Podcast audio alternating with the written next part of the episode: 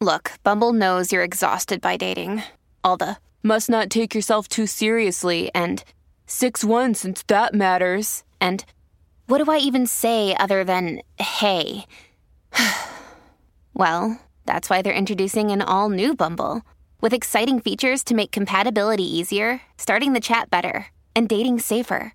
They've changed, so you don't have to. Download the new Bumble now. Podcast Story. Il 21 febbraio del 1804 nasce la prima locomotiva a vapore. Wake up! Wake up! La tua sveglia quotidiana. Una storia, un avvenimento per farti iniziare la giornata con il piede giusto. Wake up! Il 21 febbraio la prima locomotiva a vapore uscì dalla fabbrica gallese che l'aveva costruita. I prototipi precedenti non avevano nulla a che vedere con le locomotive dei film di cowboy.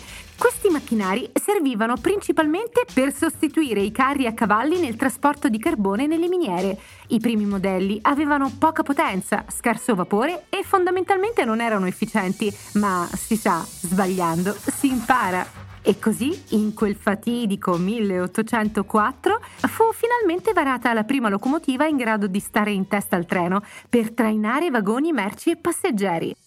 La perfezione era ancora lontana, ma da qualcosa bisogna pur partire, no?